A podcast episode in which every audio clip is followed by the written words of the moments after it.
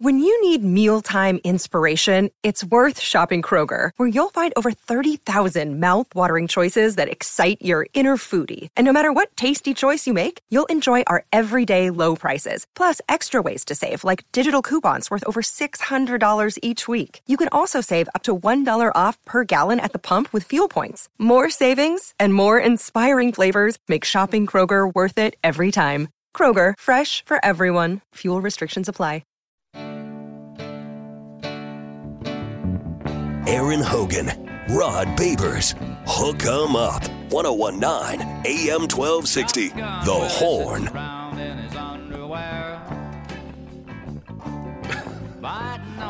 Like that Willie Nelson classic now has a new meaning after Ty, Ty's story of yesterday.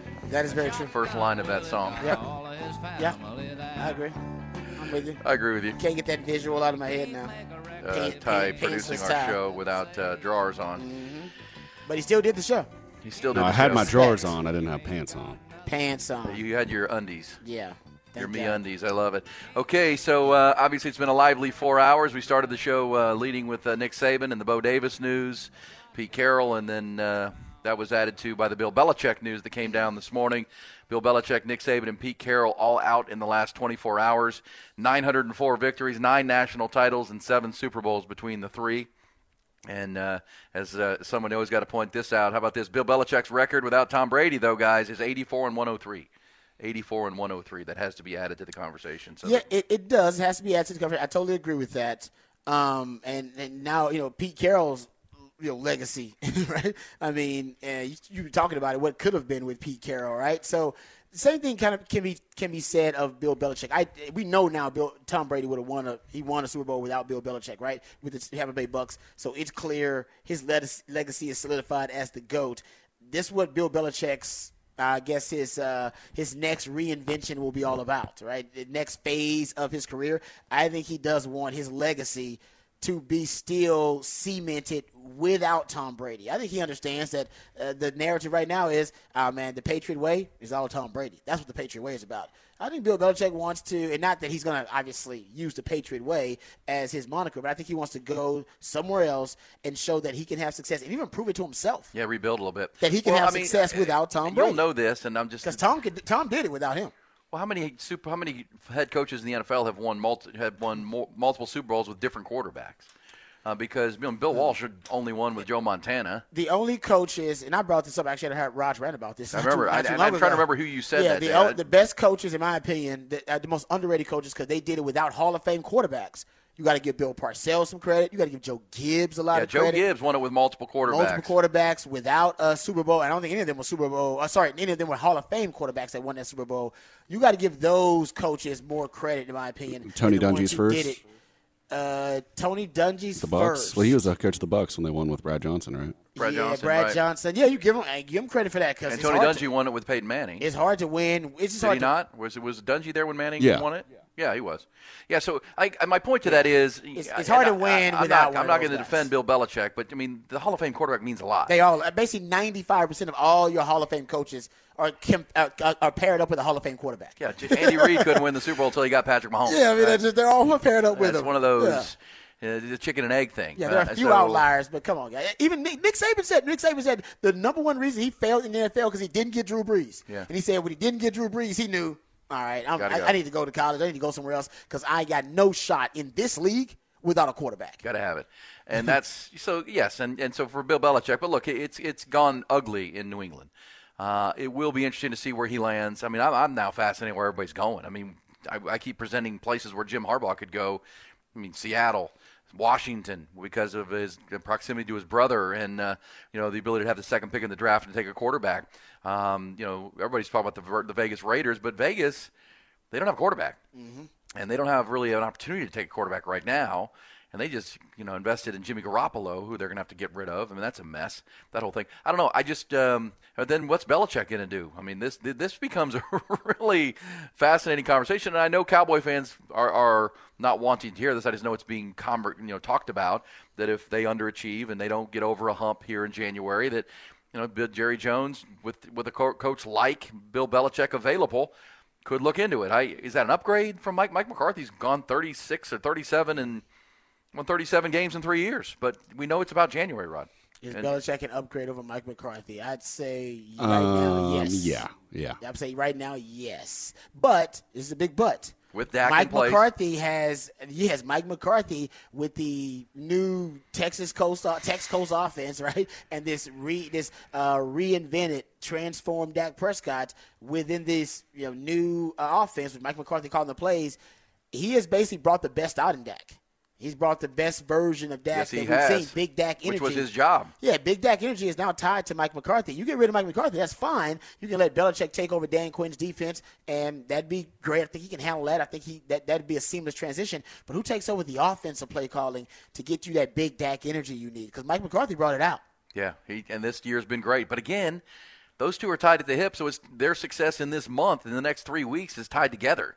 If Dak has goes out and plays a clunker, that's going to be tied to. I mean, because again, let's go back to last January, the last two Januaries.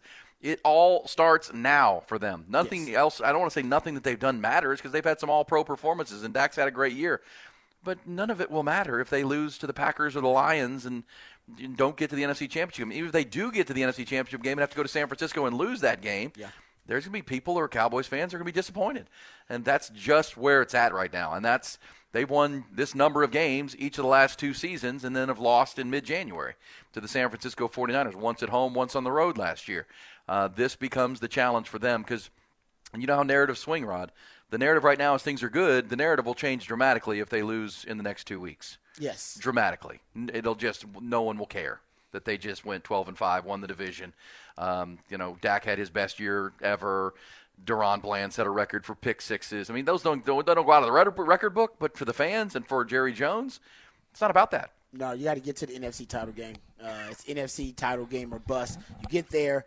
I don't think you have to win it, but to, I think to secure Mike McCarthy's job um, and to give him job security, you got to get to the NFC title game. Then I think Mike McCarthy might get an extension, and I think that's when Dak will get Even if they extension. lose to the 49ers, it'll be that'll be based on the style. If they go out there and lose 42 yeah, to 10 like they out. did early Yeah, in the yeah. year, No, agree. You got to be competitive at least. But Yeah. yeah, I, and I think they will be. By the way, I don't I do think they'll too. I do too. out. And here's the, th- the problem for, for, for Big Mac, Mike McCarthy. You know, if you don't make it to the NFC Championship game, who's who does? What if Detroit makes it? Well, and they beat The you, team that beat you, makes right? It. And it's like, well, Dan Campbell just you He's know, ahead of you. He just passed you up. Passed you up. He was been wait, been there. What? Dan Campbell was his third year. Yeah, third year. Third year. Mike McCarthy's fifth. Yeah, Yeah, that wouldn't be good. Or fourth. Fourth year. fourth versus Fourth year. third. Fourth versus Yeah, that would be an indictment. Okay, he's ahead of you, and he's got Jared Goff, and you got Dak Prescott. It's not like you're you're. Mm. It's a quarterback. You know, you have the better quarterback. Uh, well, Jared's actually been pretty darn good, but that would be an indictment. That's why I'm saying these these narratives on Jared. So anybody that hears that about Belichick and the Cowboys and all this, I think they I think the fans know that this thing will turn quick. And Jerry Jones threw gasoline on it on Tuesday on his interview when he said, "We'll see how these games go." I think he did it- Now he came yeah. back after it and said, "You know, look, Mike's under contract and, and we're good." But yeah, he did it on purpose. He did it on purpose. That was intentional. And That there's was been a there's been an odd shift in the where Belichick will be the coach at next year. What is that? As of this morning, uh, the Atlanta Falcons have gone from plus 350 to plus 150. All right, so that's not odd to me in that this Arthur Blank is a powerful owner in the NFL, who I know Bill Belichick knows knows well. Um, Bill, Bill- Bill's been around the game so long he knows everybody. But uh, and Arthur Blank did not fire Arthur Smith at 12:01 on Monday morning, Rod, to, to go out and hire a coordinator. I don't believe that. Uh, and I believe he said as much. Like he did not go out, he didn't fire him to go out and hire Bobby Slowik or Ben Johnson or one of these coaches. Now he may end up, down there if you can't land the coach. He did it to go get a big name. He did it to go get a big fish. And is Belichick that fish? Uh, that would be that's that's I I wonder because that's a place, um, Rod and, and and Ty that we know Bijan Robinson's there. There's a lot of talent there. It's it's mostly offensive skill talent. So whoever his offensive coordinator is would be important. But Bill Belichick could scheme up the defense. That's an interesting place. That's an interesting spot, Atlanta, because it's a division that's so winnable. One of the big advantages that Tom Brady and Bill Belichick had for so long was they were playing in that non-competitive division, division where the Jets have been terrible. The Dolphins were non-competitive for a long time. Uh, the the Bills were, were down until they got uh, Josh Allen. And so they they almost won the division by default all those years. Well, that's how the that's what the NFC South is right now. it is bad. I mean, the Saints are in cap per, uh, cap hell. It's non-competitive. The the Panthers are Panthers are a mess. And the Buccaneers are the Buccaneers, right? They they overachieved a little bit with Baker Mayfield, but someone has to win that division, I guess, is would be the point. If you're Belichick, you're like, oh, I can go win that division. I agree.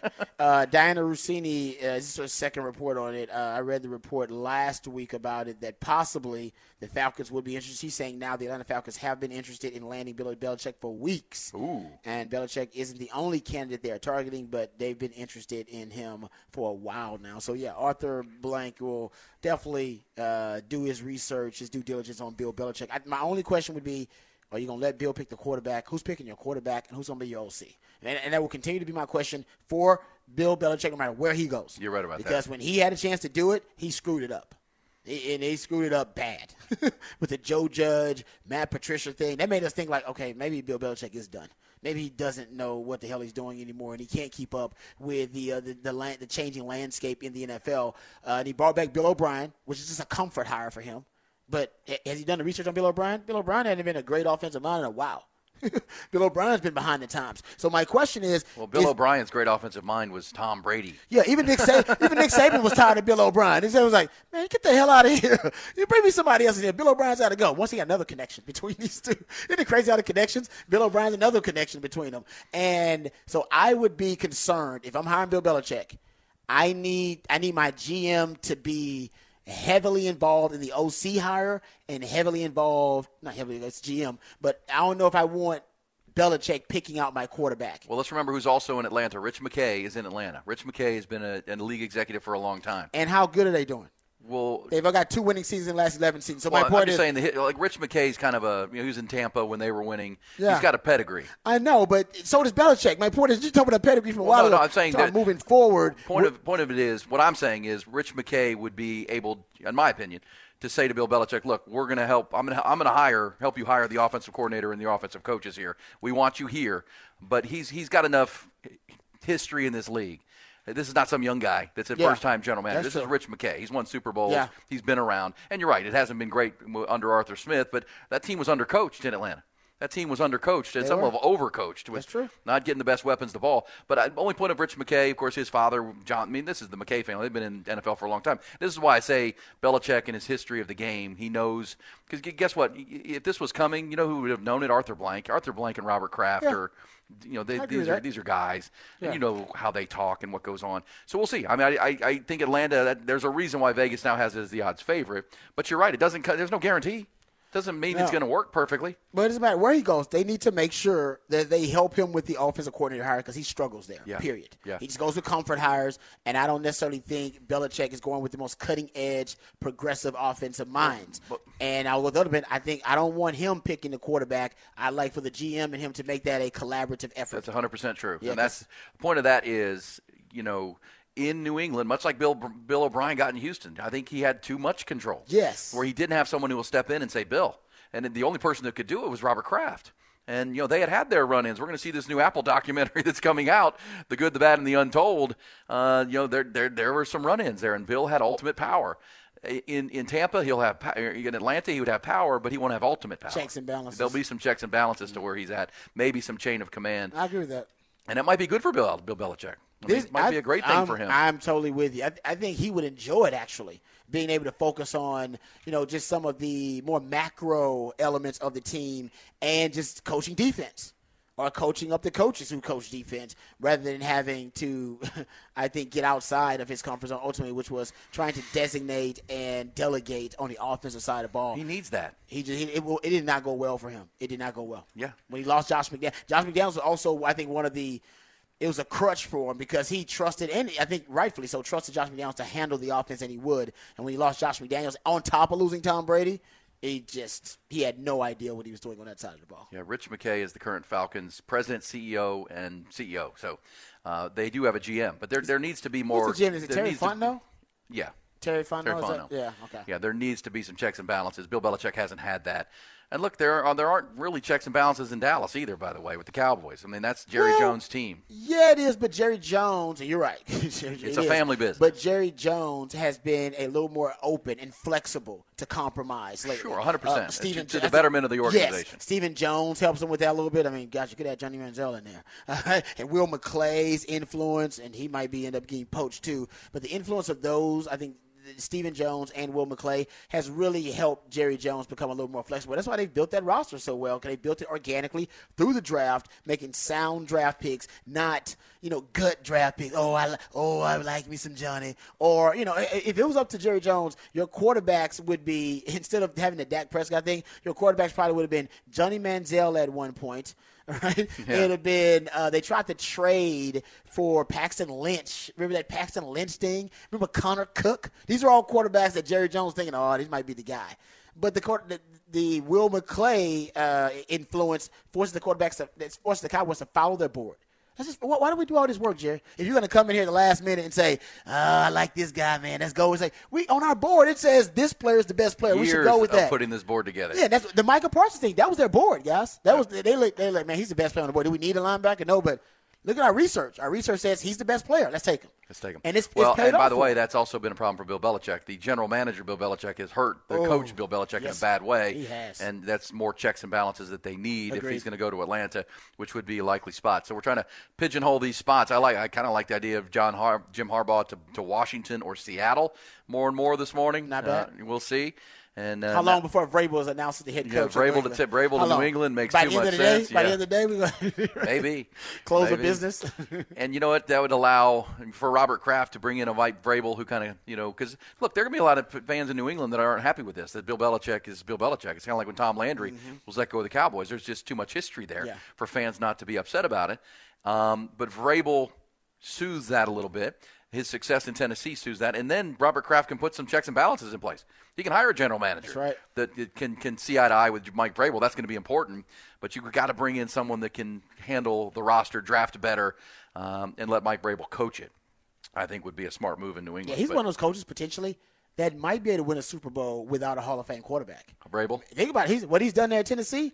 It was never. I mean, Ryan Tannehill was the best quarterback he had. Yeah, He was winning playoff games with those guys. Yeah, we'll see. It's all moving fast, folks. We're also watching the college level where the Longhorns need a defensive coordinator with Bo Davis out, D line coach or D line D, defense coordinator. That's PK. PK is the DC. and the Uh, co DC Johnny Nansen. Johnny Nansen. Uh, so, and, uh, but Bo Davis to LSU, and uh, now what they're going to do there. We'll talk more about that behind the burnt orange curtain. Also, the uh, the Nick Saban move obviously is a massive one in college football. Will it be the only one? I It can't be. No, I can't be. The Can't be butterfly only- effect will Well, force sure. some other blue I, I- I was going to say, like but, but, well, won't be the only one because the Jim Harbaugh thing is, is bound to happen, Yeah. which will open Michigan, which you know who knows what that's going to look like. Does that affect LSU? And Oregon Brian loses Kelly? their coach because of it. Then Oregon's got it open. Oh yeah. no oh, man. Well, the thing I was going to mention there is, is, and this kind of flies in the face of our just our conversation. But if Kirby Smart, like if Bill Belichick doesn't want to go to Atlanta, and the next choice, if Arthur, Arthur Blank did want to hit a home run here and go big, would Kirby Smart be Oh. the next call? if that man, that job would come open, considering how he built that roster, can Well, you think- imagine? well, think about attra- Arthur Blank That might be a more attractive job than Bama, considering the roster. Yeah, think about Kirby Smart looking at that, going, "Wait a second. And if you're Arthur Blank, you're like, "Well, his offensive coordinator Tom Monken just went to Baltimore and had huge success." Very true. Uh, you know, Kirby Smart's all about lines of scrimmage, coaching, culture, defense. NFL that caliber wins at any schemes. level. They play they play NFL caliber schemes on defense. They, they do. Yeah. And Todd Monken left Georgia to go coach Lamar Jackson, and it got a lot better. So there's something to that with Kirby Smart, That's and as you that's said, a good point. Yeah. So man, this and then then Georgia's open. good And Georgia would be open. Like I said, the, and, and remember, and when Mack Brown left Texas, uh, that was a. I mean, when he retired or whatever temporarily, I mean that was a huge vacancy uh, in terms of for for a blue blood college football program. And we've talked about the butterfly effect of it, and it's hard to quantify. But there was a Sports Illustrated article, and I believe it was Sports Illustrated. It was ESPN. It was ESPN actually. Matter of fact, it was both. It was ESPN did one, um, SI did one. I want to say Texas Monthly also uh, did one of these too, where they looked at, tried to quantify the butterfly effect of Mack Brown leaving. And in the ESPN article, uh, it said this about Mack Brown's uh, decision, or you know, obviously to step down or retire, whatever it was, or forced him out. Um, it said it, it, it affected the jobs of 103 coaches and influenced coll uh, coaching changes at 47 college programs, four NFL teams, two high schools were impacted as well. Uh, it went on to say that of the uh, of the 1,280 plus head and assistant coaches in FBS football, this is from the Texas Monthly article here. The jobs uh, of at least five percent of that group were affected by Mack Brown's decision to step down. yeah. Uh, man, it, just, it says that the effects touched powerhouses like Bama, Florida State, USC, and Georgia. Each lost multiple assistants that offseason, um, due in some small part or large part to Mack Brown's coaching decision, the butterfly effect. Petrino's, uh, it said Petrino's hiring of Greg Brown even prompted renowned Alabama defensive coordinator Kirby Smart to take over the coaching of the Tide defensive backs. He just said all over college football and the NFL uh, you could see the uh, the butterfly effect of that Mack Brown uh, decision to move. Well, similar similar uh, research will be done on the butterfly effect of Nick Saban, and what happens if Nick Saban happens on top of Jim, Jim Harbaugh off of a Nampa. I mean, two of the four coaches who were just in the Final Four, um, you know, could be open here as of pretty soon, as far as, as soon as Jim Harbaugh uh, makes his call. So we'll, we'll certainly follow. And if Kirby Smart were to open, I mean, gosh, that's three of the top five jobs in America right now. Yep. Uh, available. Saw that a couple of years ago when Notre Dame came open.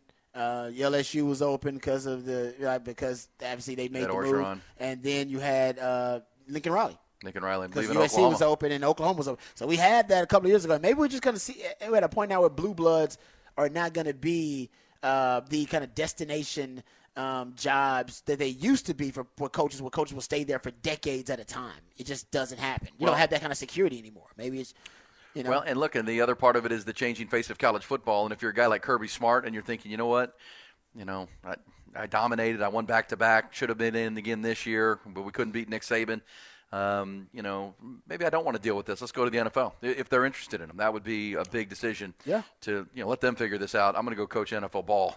well, honestly, let's let's talk about it though, because isn't basically college now becoming a little bit more like the NFL in Yeah, terms of roster doesn't have the guardrails, though. Yeah, you got you exactly. So you some would argue the NFL's a little easier. Yeah. because at least I know where I stand in the free agency. There are rules to it. That's at least what I'm I saying. A salary cap has an actual salary cap. I got a number there associated with, uh, as opposed to oh, that's an NIL uh, limit to your resources, but we don't know what that is from year to year. So I could totally see guys like Nick Saban just getting tired of that changing landscape and deciding I'm, I'm going to retire, or coaches going to NFL because these schemes now aren't league specific anymore like they used to be. It used to be like this is an NFL offense, this is a pro style offense, this is a college offense. More and more those offenses are starting to look they alike. cross over. They cross That's over. what I'm saying. I think if, if you're up. Kirby Smart, you're like, Yeah. I've accomplished everything I can, kind of like Jim Harbaugh. I'm a good ball coach. Accomplish what I want. Yeah. I, I can win at the next level too, and I don't have to deal with NILs and boosters and Transfer transfer portal, portals, teenage kids, teenage kids. all this, yeah. yeah, which you know, then that's there's got to be an allure there. And if you're Arthur Blank, let me ask you this: If you're Arthur Blank, would you rather have Bill Belichick or Kirby Smart? Hey, it's Kaley Cuoco for Priceline. Ready to go to your happy place for a happy price? Well, why didn't you say so? Just download the Priceline app right now and save up to 60% on hotels. So, whether it's Cousin Kevin's Kazoo concert in Kansas City, go Kevin, or Becky's Bachelorette Bash in Bermuda, you never have to miss a trip ever again. So, download the Priceline app today. Your savings are waiting. Go to your happy place for a happy price. Go to your happy price, Priceline. Right now? Right now, Damn, that's a good question. we'll answer it on the that is a really good question right now. 71 year old Bill Belichick or That's whatever really the current age of Kirby Smart is. It's and not the reason 71. that Kirby Smart thing would, would be smart, no pun intended, uh, would is because you can always come back to college and you're a made man. They, it's almost like what you do in the NFL doesn't necessarily hurt your co- your stock as a college coach. Unless it goes as, bad as Urban Meyer. Yes. and, and by the way, a lot of people said Urban Meyer probably could have got a job too. That he doesn't really necessarily want a job. But yeah, I mean, look at Matt Rhule. Didn't really affect him. Hell, look at even Nick Saban coming back. It doesn't affect you because they they consider the NFL to be its own sport. It's a different sport altogether. Yeah, pretty much. Well, and if you're Kirby Smart, can you guarantee your quarterback though? That's what taking the Washington job would do if you're Jim Harbaugh. Is you have the second pick, and now you can take a quarterback that is yours, uh, and you're growing with. Uh, you know, Seattle down there at eight, at 16. Atlanta's drafting eight, so you technically could get a quarterback at eight. Um, but there are other issues. But look, uh, Kirby Smart, in, in my mindset on him, doesn't is not a lot different than Jim Harbaugh. I mean, they both accomplished what they want. I mean, they're both at their alma mater. They both won championships at their alma mater. They both took their. Um, I mean, Michigan was seen. Michigan hadn't won a championship since the late '90s, and Jim Harbaugh took it back to the top. It was seen as a program that you can't win at. The Georgia couldn't get over the hump for, for many many years, and now you know both co- both guys come back to their alma mater, take it to the top.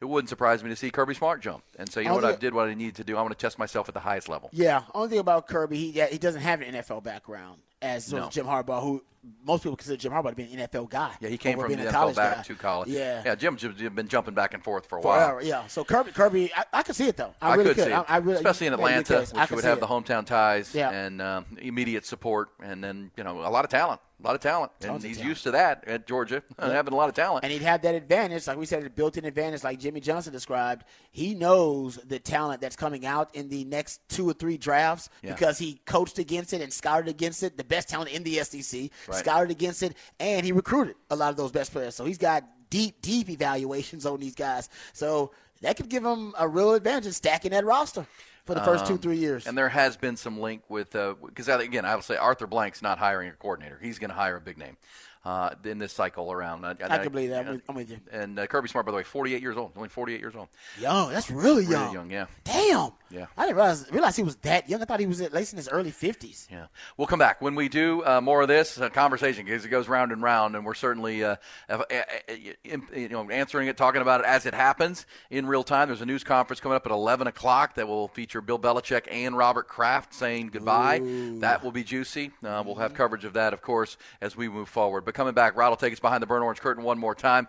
Uh, Longhorns are losing one of their best coaches. Uh, when he got here, Steve Sarkisian called Bo Davis the best defensive line coach in America, and now he's headed to Baton Rouge. More on that coming back. Hook him up with Ian Rodby. Aaron Hogan, Rod Babers, Hook 'em Up, 1019 AM 1260, The Horn. lot of opinion, of course, on the uh, text line, as we appreciate. A lot of folks weighing in 512 447 3776 here on Hook 'em Up. It says, I think Kirby Smart is looking at a lot easier path to several SEC championships. Could be. You know, with the with the Don out of the conference now. And of course, Georgia rose above the Don, but the Don got the final word in the final year, Rod.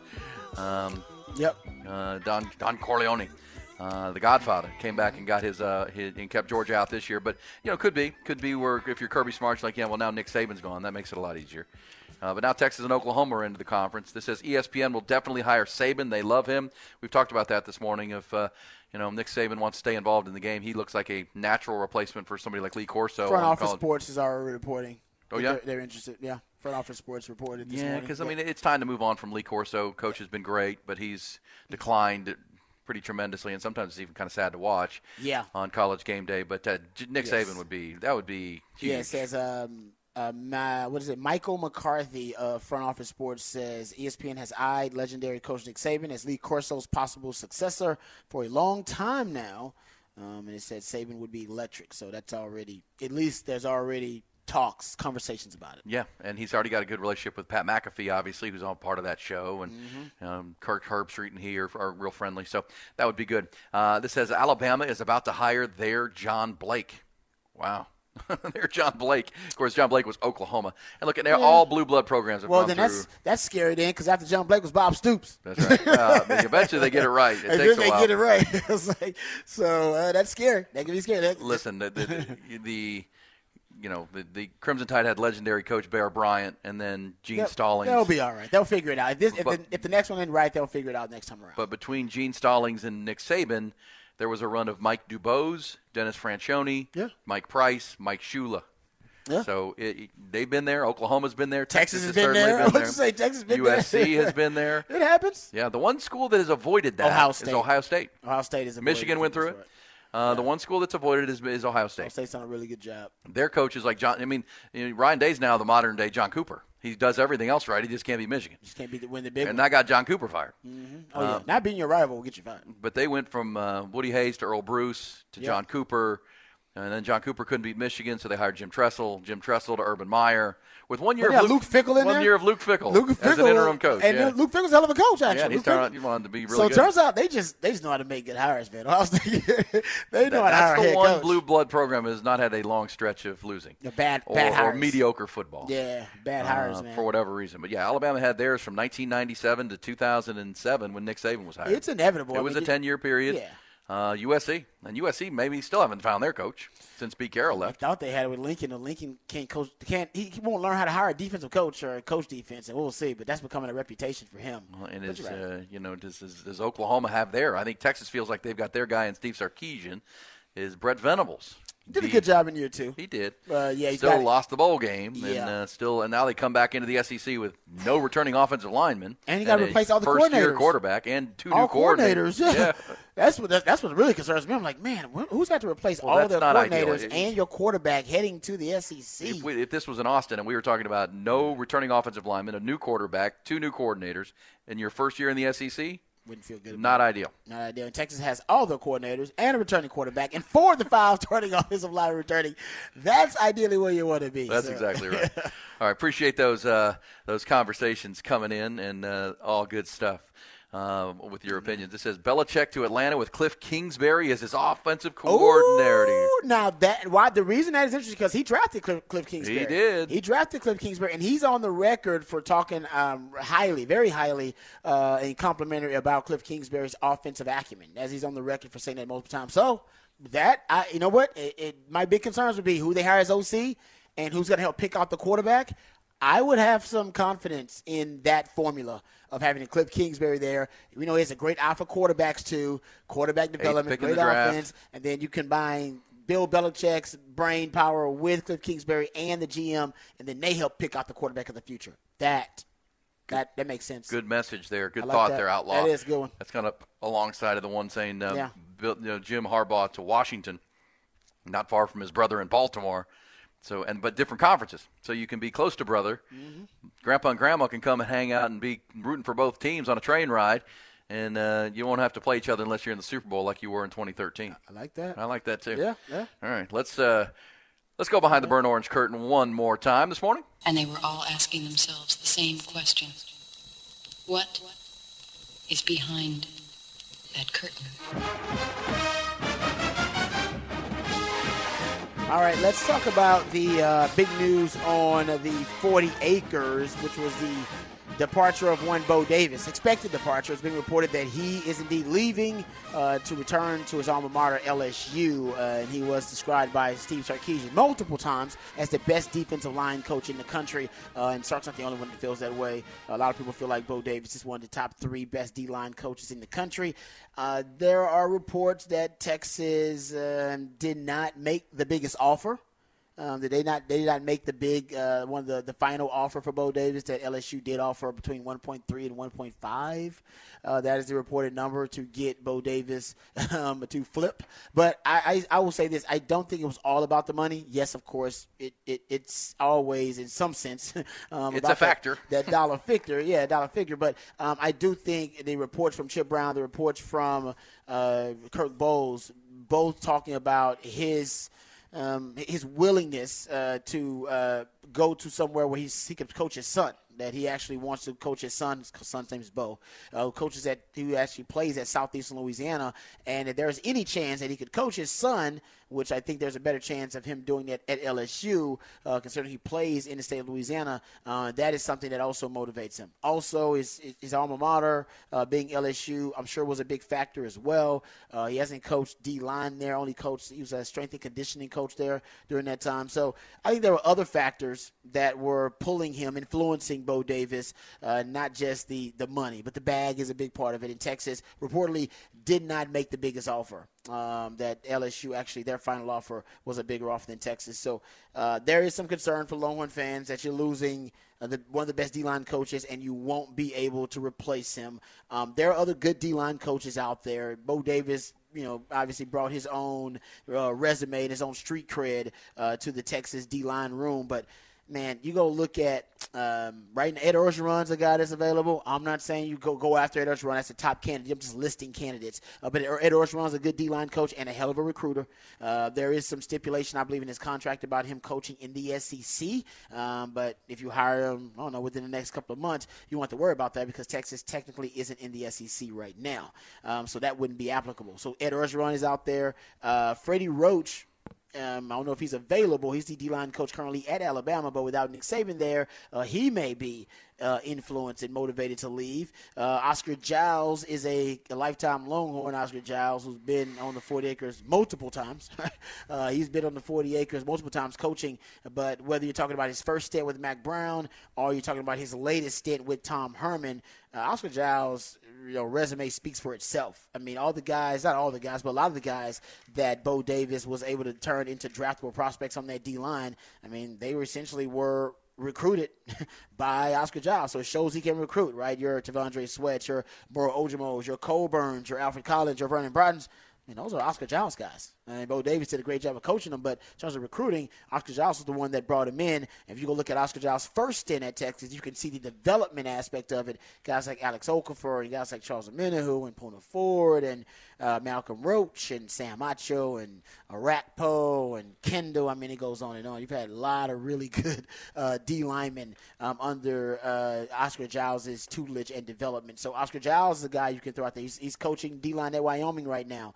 Uh, Rod Wright who is a lifetime Longhorn. He's an assistant D-line coach with the Texans, first year in the NFL. He may be persuaded to come back to college to coach. Uh, he also used to coach at UTSA and Sam Houston, so he's got some ties recruiting and some history recruiting in the state of Texas. Frank Okam, another lifetime Longhorn. He's coaching at Toledo now, has been in the college ranks. Uh, he's a young up-and-comer. Um, so two fast risers who have Texas connections there with Frank Okam and Rod Wright.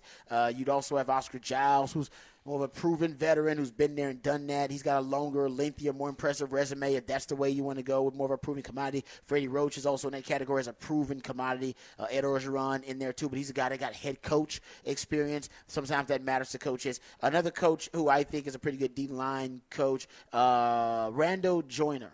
Um, he is the uh, D line coach at Ole Miss and he's a, a, a, really, you know, he's a decent, uh, really good D line coach, and I think he'd be a decent hire for Texas too. So there, there are a lot of good D line coaches out there. Don't be upset, right? Um, you know, don't be uh, saddened by the loss of Bo Davis. Yeah, it, you know, he he was a really good D-line coach and had proven that over the, the, short time that he was here. His second stint at Texas too. But Sark has shown that he's good track record of hiring coaches. He's been really good at hiring coaches so far, and even replacing coaches. I think he'll once again uh, hit a home run with his D-line D-line coach position, no matter who it is. Um, like I said, I think he's got a lot of different choices. It just depends on what he wants to prioritize and what he wants to emphasize, what he wants out of the D line coach position. Yeah, uh, and you know, there's a lot of hay in the barn, as they say, Rod. Mm-hmm. A lot of good players on campus. Oh yeah, they're not going anywhere. I don't think so anyway. Uh, absolutely. Uh, that, that, that, that's and Pete Kwiatkowski will have some say on who he wants and what style. Yes. And as we talk about him transforming this defense into probably what he was comfortable with at Washington, but needed to, some time to reconstruct the, the roster and the body types and the type of players he wants. Uh, he's on his way to doing that, so it'll be an ongoing thing. And again, frustrating, yes. A lot of Longhorn fans were bumming. But um, same time, it's just part of running a good program. I mean, yeah. when you run a good program and you're building and doing the things Texas is doing, you're going to have other. I mean, why? Why is L? I mean, as we said, Matt Moscona, for who covers LSU, does radio in Baton Rouge he said he reported that uh, LSU made the defensive line coach and getting Bo Davis back to his alma mater as almost more important than even the defensive coordinator hire. That's that crazy. There was that much of a priority. That's wild. Because look, I mean, uh, LSU, you can understand LSU fans after year after year of being great on defense but no offense and no quarterback, offensive weapons but no quarterback. Mm-hmm. Then you finally win it with Joe Burrow. Okay, great, uh, but then it disintegrates around at Orgeron, and now you got Brian Kelly, and the offense was historically good I mean, the the the the, uh, the offense they had this year with Jalen Daniels kind of ri- rivaled Joe Burrow's offense. It was was great. Well, they couldn't stop anybody. Couldn't stop anybody. It's like, what do you mean? Now we can't. T- now we can't get any defense at so, LSU. At LSU, what? What? Yeah, no, but yeah, it's like it fired the whole defensive staff. And, uh, and I mean, CB, I'm glad you brought it up because I haven't brought it up, but I remember Coach Shipley brought it to my attention because I didn't think about it either. That the new defensive coordinator at LSU, Blake Baker, is the brother of lifetime Longhorn Bo Baker. Bo Baker, he's a good dude. Yeah, and I didn't realize. I said, I was like, oh yeah, he is. I didn't think about that. I didn't see. Actually, I went to lunch with Bo. Maybe it was last year, uh, earlier this he year. He was your teammate. Uh, yes, Bo Baker. Um, but his brother is the uh, the defensive coordinator, Blake Baker who is uh, was it Missouri? LSU. Yes, it's LSU. So I yeah I I I, I knew that because like I said, Coach Shipley brought it to my attention. I didn't even think about it. and I forgot all about it, and yeah, I hadn't mentioned it. But yeah, it's a great point, great nugget once again by my man CB. Ready to go, CB. All right, so we will uh, continue these conversations to say the least, Rod. They're going to be ongoing, and it's ever changing every day. We got new players into the portal, new players the Longhorns are chasing in the portal. We got new players off to the NFL. Wow. Uh, so yes, We're not is- lacking for headlines. It, I thought when college football was over with, I'm like, okay, now it's going to die down. Oh no! It did not I die mean, down. it's- I think that it doesn't change. I mean, it's, It's going to be up. December was no longer much about bowl games, it about the Final Four, and then portal. yep. Like, who's going where? And uh, now it's the coaching carousel time. And now that the season is I don't in think the the coaching carousel has been this lit. Maybe not in a while. I don't. I don't Uh, because I know I don't you, it's ever been. you, you lit. accurately are pointing out the Notre Dame, USC, LSU year, but that's to me that's not even on par. If, we, if, if Georgia were to open, it would be something we haven't seen before. Because right now, because those are all historically good programs and great programs: Notre Dame, LSU, and USC. Those are blue bloods. Blue Bloods, 100%. Yeah. But this would be Blue Bloods who were, because Georgia's become one, these would be currently Michigan, Alabama, and Georgia are three of the five best programs right now Yeah, in the country. that's true. Period. Yeah, yeah. And That doesn't They happen. all could be open. That's true. like, come on. That's a good point. Like that. That doesn't happen. No.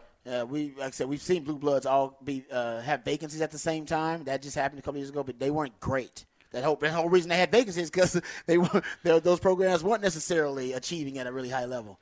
You're right. That's a good point. I hadn't thought about it Because these are all on It's top. I mean, you know, Georgia's mad they didn't get in this year. And Michigan won it, and Bama dang near beat them. I mean, th- these are all elite programs. top five teams, right? Didn't Top Georgia, five team. Georgia was like top. Was they six? I think they're five. They were five. So oh, they're five. top five teams. Yeah, that's you've never seen that. No. No. This is crazy. You'll never see it again. And you know Georgia coming open's not happened yet, but it makes kind of sense with Atlanta potentially with what um, Arthur Blank's looking They for. They can't get Belichick. Looks like they may that may be the second best candidate for him. He wants a proven Did you, commodity. did you come up with a determined answer? Would you rather have Belichick or Kirby right now? 48 year old Kirby Smart versus 71 year old Bill Belichick. Man, I think I might go Kirby. oh man, Right now. right now, yeah, right now Kirby is I think a better choice. But I would say this: uh, Belichick defenses have not fallen off as much as people have have said. Like his, his defense have been pretty consistent. It's just the decisions that he's made on the offense. he side needs a the general ball manager. Have been It's not him. dreadful. Yeah, they've been dreadful, horrible decisions. And I think Kirby Smart will make better decisions uh, for the complementary like football, like for the entire uh, construction and blueprint of the team. Belichick will take care of the defense. I don't know. I don't have faith in him taking care of the offense. Not Agreed. right now. Agreed. Yeah. What's poppin'? Brand new whip, just hopped in. I got options. I can pass that like Stockton. Just joshing. I'm spending I'm a slow learner. I think. I just heard that for the first time. That's a brand new whip. Sports in the top Just ten. hopped in. Is that what he says? Ball in the Yep. end zone, put it back. He's got a new car and he's jumped in it. I guess. Yeah, there you go. I'm learning. Learning something new every day. Thank you, Jack Harlow. Thank you, Jack Harlow. Uh, who's you guys say is an overrated, overrated uh, Yeah, I just think he's uh, rapper, hip hopper. They're trying to create him. It's kind of like an industry plant kind of thing. Yeah. Yeah, They've industry been, plant. They've been promoting him, and it's like, well, he's, he's okay, but considering how much we see him and how much he's promoted, I don't know if he's that good. But I like Jack Harlow. Just don't love him. I like Jack Harlow. Yeah. Hey, we've told and kind of kind of honored these coaches. Nick Saban. We talked about how he really and you know Steve Sarkisian's been open about this. You know, Nick Saban saved Steve Sarkisian's not just his coaching career but his life, his actual being here, uh, with his policy of coaches getting rigorous physicals annually if they're going to work for him. Uh, it was based on his father dying at a young age uh, of a heart attack that he was unaware of what was going on, and so he made it his uh, his focus to make sure his coaches were aware of what was going on inside their body. And uh, you know, even up to the Final Four last week, there was a great story on Game Day. ESPN did with uh, Loreal Sarkisian and Steve Sarkisian telling the story. You know, showing the open the scar of his open heart surgery that came as a result of one of those physicals that. Um, you know, it was a it was a code red. I mean, it was a get in here. We got to get in here immediately and uh, fix this problem or else you know and he's Sark's only 47 48 years old. But this was this is when he's in his mid 40s Rod. Uh, and it's one of those things it's uh, it's something we all should be doing. Um, that, you see that story and I'm like man I'm 51 I haven't been in for a heart test in a while. I've done my other stuff. I need to go back for a full rigorous physical. I'm a father. I'm hoping to be a grandfather at some point. I don't uh, and, you know we just don't know. Take you could have a ticking time bomb inside your chest if you're not taking care of it. So we'll uh, we appreciate that. Also somebody said uh, gave a, he said my favorite P- uh, texter said my favorite Pete Carroll story was when he was at USC in his off time. He would drive around the city, the the inner city neighborhoods of uh, in the cities or the areas of, of L.A.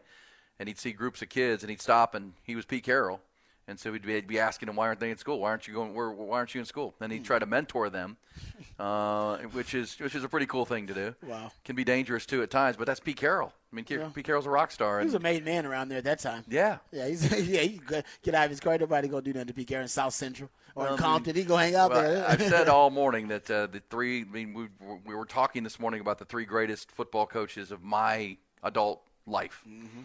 I mean, when I really started watching football. Now, if you go back to when I was born in the '70s, you had the Tom Landrys and the Chuck Nolls and the and the Bill Walsh and Joe Gibbs and those guys. But you know, when I you know.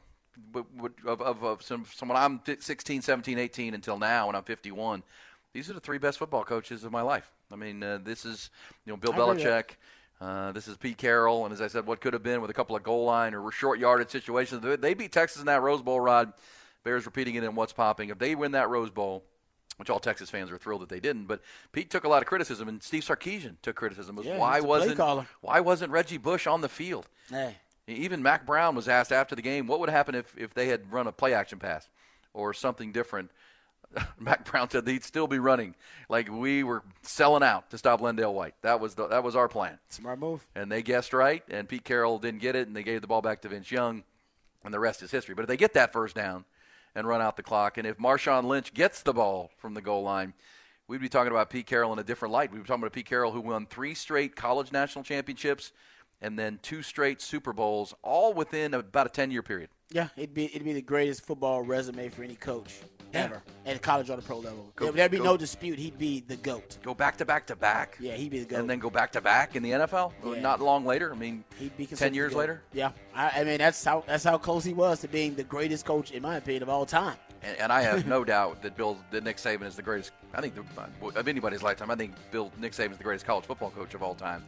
He'd probably cede to Bear Bryant or some others, but uh, his resume is unmatched. And Belichick, whether y'all like it or not, with Brady or without Brady, he's still the goat in Goat. the NFL because of the titles.